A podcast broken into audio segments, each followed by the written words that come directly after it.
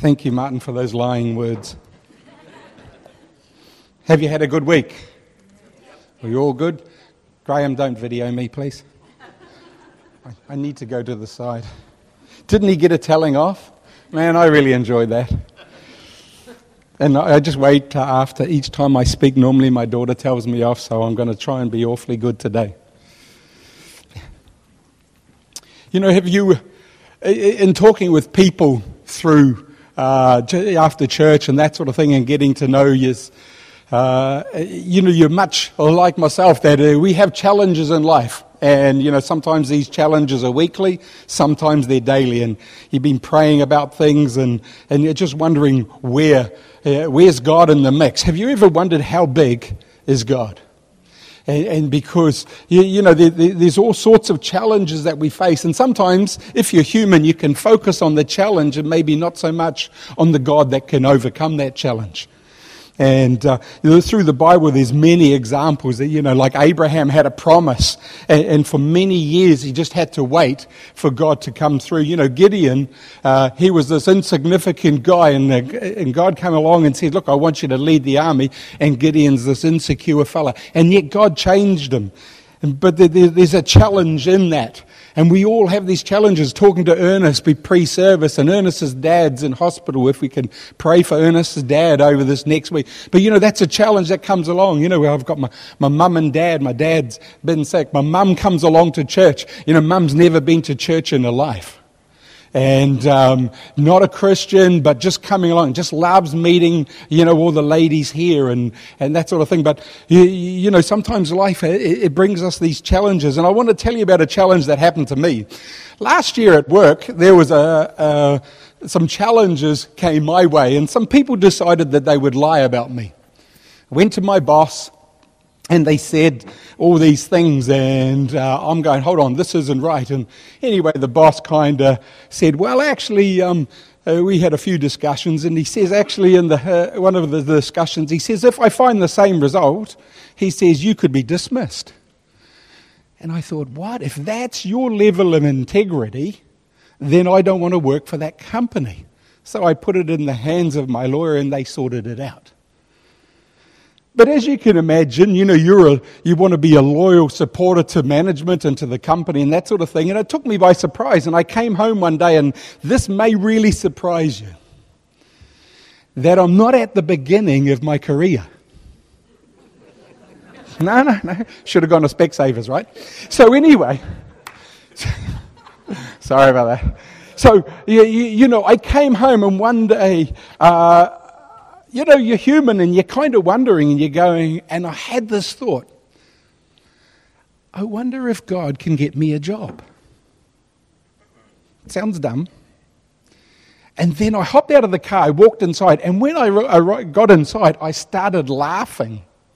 And Mandy says, what are you laughing about? And I said, well, listen to this dumb comment that I made, and because you guys won't make dumb comments, so I'm hoping you'll learn from mine. But I said to Mandy, listen to what I just said. I said, I wondered if God could get me a job. And I went and stood out on our deck. And if you've been to our place, we got a great view, and all the trees and the birds and the view out to the water. And I'm thinking, what a dumb statement I made. The God that just created this whole view in front of me. You know, all the birds and the sheep. And you have to remember Ruby, because Ruby's there. The God that created all that is well able to get me a little job. But in the moment of questioning, I tell you, it was very funny when I looked at it. And maybe you're in situations, and in talking with people, you've got challenges with work and this and that and all sorts, with family and et cetera, et cetera. You know, there's a challenge, and God's big enough to bring you through. And today I just want to focus on the thought that we serve a big God. Hello? We serve a big God. He's huge. Donald Trump would say, he's huge.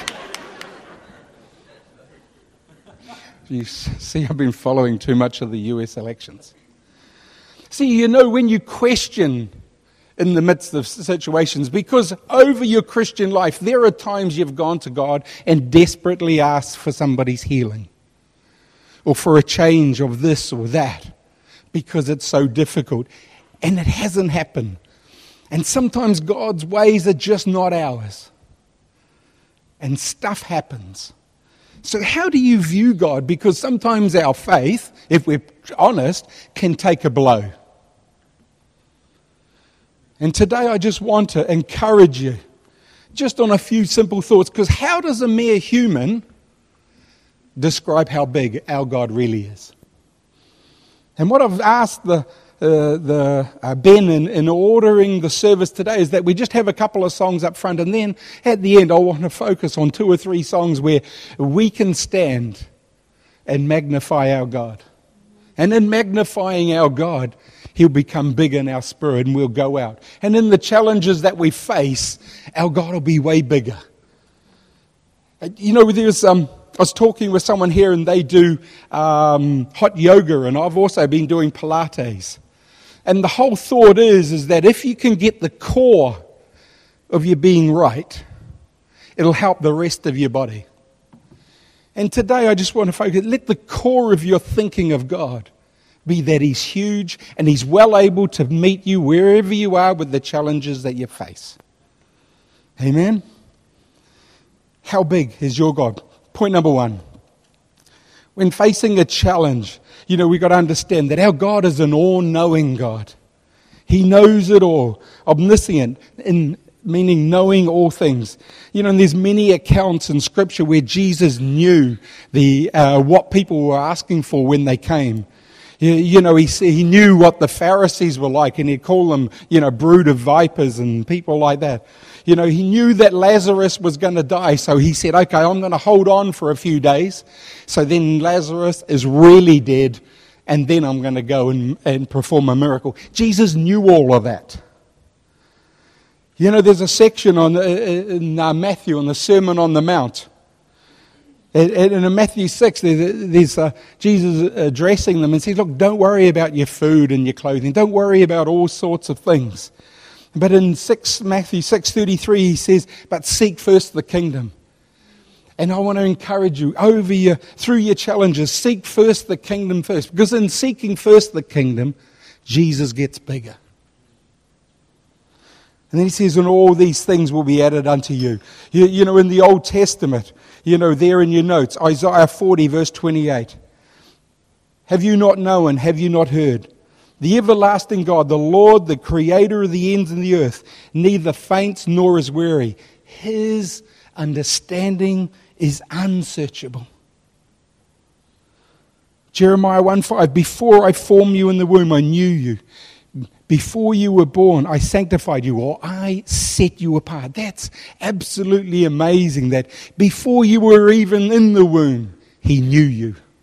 And He knew how you were formed and how you're going to respond in life. But He says, I'll be there. And I love the Psalms. And in Psalm 139, O Lord, you've searched me and you know me. You know my sitting down and my rising up. You understand my thoughts afar off. You comprehend my path and my lying down. You are acquainted with all of my ways, all of our hardships and our challenges. For there is not a word on my tongue, but behold, O Lord, you know it altogether.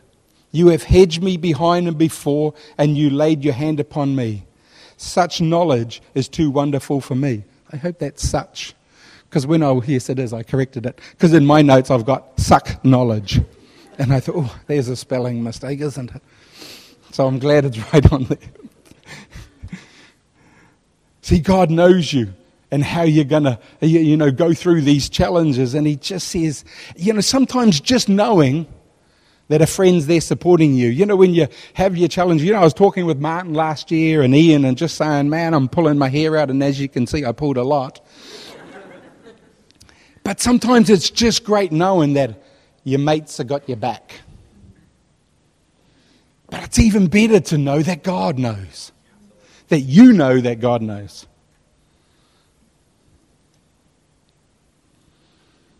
I tell you, we serve a big God. Number two, when facing a challenge, we've got to understand that God is all-present. Omnipresent, he's unlimited by space. Moses going into the promised land, and after 40 years of wandering around, they were about to enter. And at that time, Moses would pitch a tent outside of the camp, and Moses would go out there and sit in the tent. Exodus 33:11 says, "So the Lord spoke to Moses face to face as a man speaks with his friend." So verse 13, "Now therefore I pray, if I have found grace in your sight, show me now your way, that I may know you and that I may find grace in your sight. And consider that this nation is your people." And he, God, said, "My presence will go with you, and I will give you rest." And then Moses said to him, "If your presence doesn't go with me, don't bring us up from here." You know, for Moses, absolutely important, that presence of God. And, you know, in the midst of challenges, in the midst of, what we face sometimes, you've got to take God with you into those situations. You know, Ernest, when you go see your dad, believe God's presence to be with you and speak over his life, because your words can bring life to his bones. Amen? And, that take that presence there, because God's presence can bring a change in a situation. And, can you imagine what it was like for Moses going out there and the presence of God come down? Sometimes just singing away and just worshiping the Lord, it just feels like, the presence of God's there. Well, how much more when he's just so filled in the tent? So take God with you into the challenges. The psalmist says, where can I go from your spirit? Or where can I flee from your presence? If I ascend into heaven, you are there. If I make my bed in hell, behold, you are there. If I take the wings of the morning and dwell in the uttermost parts of the sea, even there your hand shall lead me, your right hand shall hold me. What I want to encourage you this week is to, if one of these scriptures speaks to you, I want you to go away and think over it. Really think over it. Because as you think and ponder on it, it'll grow in your spirit, because that's the power of God's word. In the highs and lows of life, we need to ponder the thought that God's present within our challenge. God's present within the challenge. Number three, it's going to be quick today because I think the morning tea's looking really good, so we're not going to be holding on too long. Those people, if your tummy's rumbling, you kind of think, just hold on, it's going to get there. When facing our challenges, God's all-powerful. Absolutely all-powerful. And you read in Genesis chapter 1, where God spoke and it happened. He didn't kind of like get out his digger and make the earth and stuff like that. God spoke and it happened. Verse 3, he spoke and there was light. Verse 6, there was an expanse between, over the waters. Verse 9, he gathered all the waters into one place. God just had to speak and it happened. I tell you, it's amazing. You watch who you get with you in the times of challenge as well, because you can have some friends that don't kind of help you out. But Job had some friends. Job was an interesting fellow. He was trucking along pretty well, and then had some challenges. And his friends would come along and say, "Oh well, you must have sinned. That's your problem. You supported the Australian team. That's wrong. You shouldn't have done that." All these sorts of things. And then Elihu in chapters 36 and 37. And if you write that down, go home and read it, because his one of his friends came to him. And these chapters are entitled, he proclaims the goodness of God. He proclaims God's majesty. And, Job had a tremendous challenge on his plate. And then with all these friends, as they dropped away, then God spoke. In Job 38, and the Lord revealed his omnipotence to Job. He says, "Job, where were you when I laid the foundations of the earth?" Verse 4. "Who determined its measurements? What were its foundations fastened to? Who shut the sea with a door?" Are you getting the sense of, hold on, God's made all of this. He's good. Have you comprehended the breadth of the earth? Tally, just amazing. God's power when God spoke it, creation into being is absolutely amazing. At Christmas time, we had 10 days with the family in Hawaii. And one day we went snorkeling on an island called Molokini. Well, actually, Molokini is an underground volcano. So half of it's been blown out. So if you could imagine, there's the shape of a C, the letter C. And we just came and we parked there and we jumped out. It was rather funny getting knee and wetsuit, life jacket, rubber ring, outboard motor. Actually, no outboard motor, but don't let the facts ruin a good story. But Molokini, you jump. You know, creation looks amazing from above ground, right? Well, when you get under the water, how many people have dived or snorkeled before? It's amazing, isn't it? So on Molokini, you could jump into the water, and it's just like the bottom was there, but you could see a boat 50 meters away, and you could see people swimming at that boat. And you could look the other way, another 50 meters, and see the other boat. And then the boat behind it, it was that clear. And the fish was amazing. And I'm going, wow, this is God's creation. We think it's good above ground. I tell you, get below it. The next day we went up, if you know the island of Maui, if you're from the shore, it just goes straight up to a volcano. And so we went to the top of this volcano. 10,000 feet up. I know it takes 1.5, 2 hours, something to drive with Mandy in the back. When are we going to get there? When we get to the top. So anyway, that's the point. But seriously, you get to the top of Maui. There's no light pollution up to the top. A lot of people go up there to see the sunrise and the sunset. It was freezing, 10,000 feet.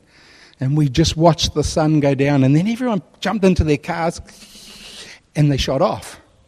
And Daniel's got his camera and he wanted to take a time lapse of the stars. And so we go up to the top, and there's the official observatory places for the government that's there that look for the UFOs and things like that. And but there's this little place that you could go to, and there's a lady there with a small telescope, and she said to Daniel, this is the best night of the month to come up the mountain. Because they said in 30 minutes, it'll be the darkest it's going to be, and you're going to see something. So we waited. Actually, we sat in the car and turned the heater on. But it sounds good, doesn't it? So 30, 40 minutes later, it just got brighter and brighter and brighter. And I've never seen the amount of stars in the sky. And the amazing thing is that God put each one in its place. And it just got brighter and brighter. Because no light pollution, and you're just gobsmacked at just how beautiful it was. We're standing on top of a volcano, and all the power that volcano would possess, yet that's insignificant to what our God can do in and through your life in the midst of a challenge. Number 4, when facing a challenge, we've got to understand our God is an all-forgiving God. The Bible's got many accounts of people who make mistakes and yet receive forgiveness. And sometimes we can be in a challenge or a pickle in our own life because of our own mistakes, maybe our own sin. And sometimes we may even beat ourselves up because of it. It's great to know that our God is an all-forgiving God. You think of Peter. He walked with Jesus. He saw the miracles. He saw what Jesus had done. And yet he denied Jesus 3 times in one night. He was doing, he worked hard at it, didn't he? And he says, I'm going to go back fishing, and walk away. And Jesus came and restored him. I just love that. Our God is an all-forgiving God. There's other beliefs out there. You just got to work hard. You just got to work hard, and maybe you will get there. Not with Christianity. How God's all forgiving. You, if you read the book of Romans, sometimes I encourage you to read a whole book at a time. And as you read through it, you'll see significant changes within the book. And in Romans, it's really pointing out, you know, the first half dozen chapters or so, really pointing out that God will judge the unrighteous, that he's a righteous judge, you know, that all have sinned and that he can be a slave to sin. Yet there's points in there, it says that, hey, the just will live by faith. And so you've got all this establishing of the fact that we're sinners.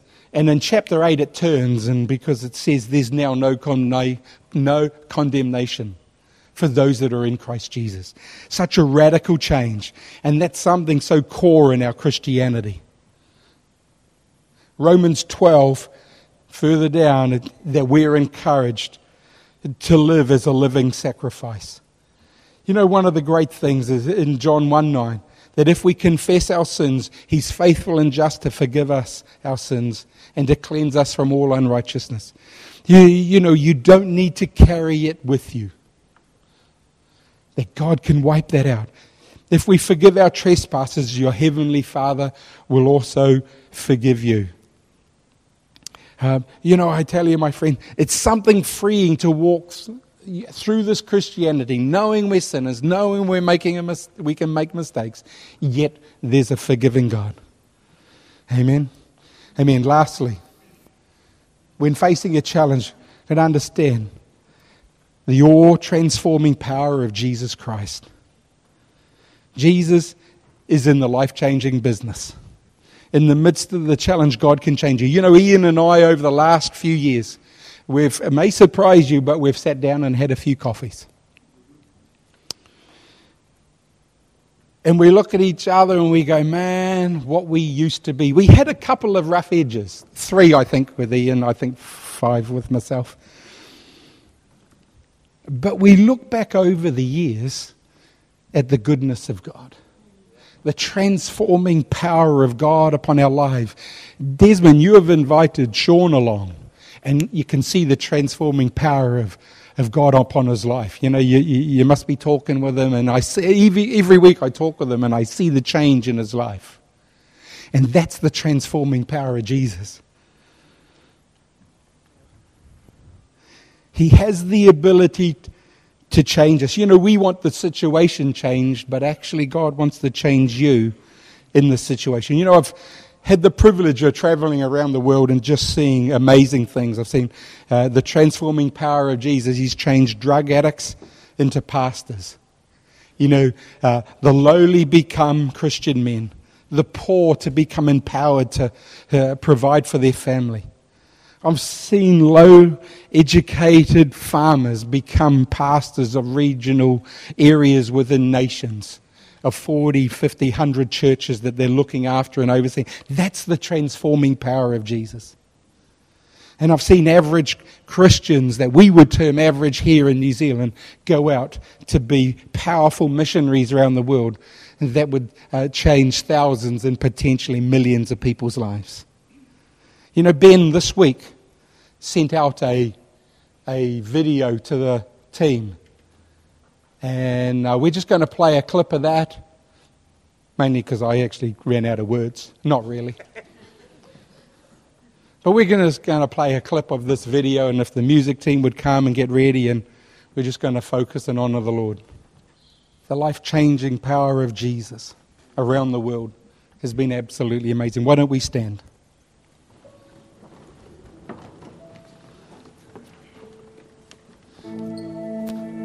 What's amazing is that when Jesus comes into our life, he can change us. And you can just know about him, or you can have a transformation of your life. Because the Bible says, therefore, if anyone is in Christ, he is a new creation. Old things have passed away, all things have become new. The transformation happens in our lives. When we make a step to say, Lord Jesus, you got to take over my life. You have to take over. I give my problem, my challenge to you. And my prayer is as we sing these songs, that you'll cry out and give whatever challenge you have to the Lord. And that Jesus would become center of your challenge. And you'll see it different. You'll walk different. And you'll encourage others to walk different as well. Amen.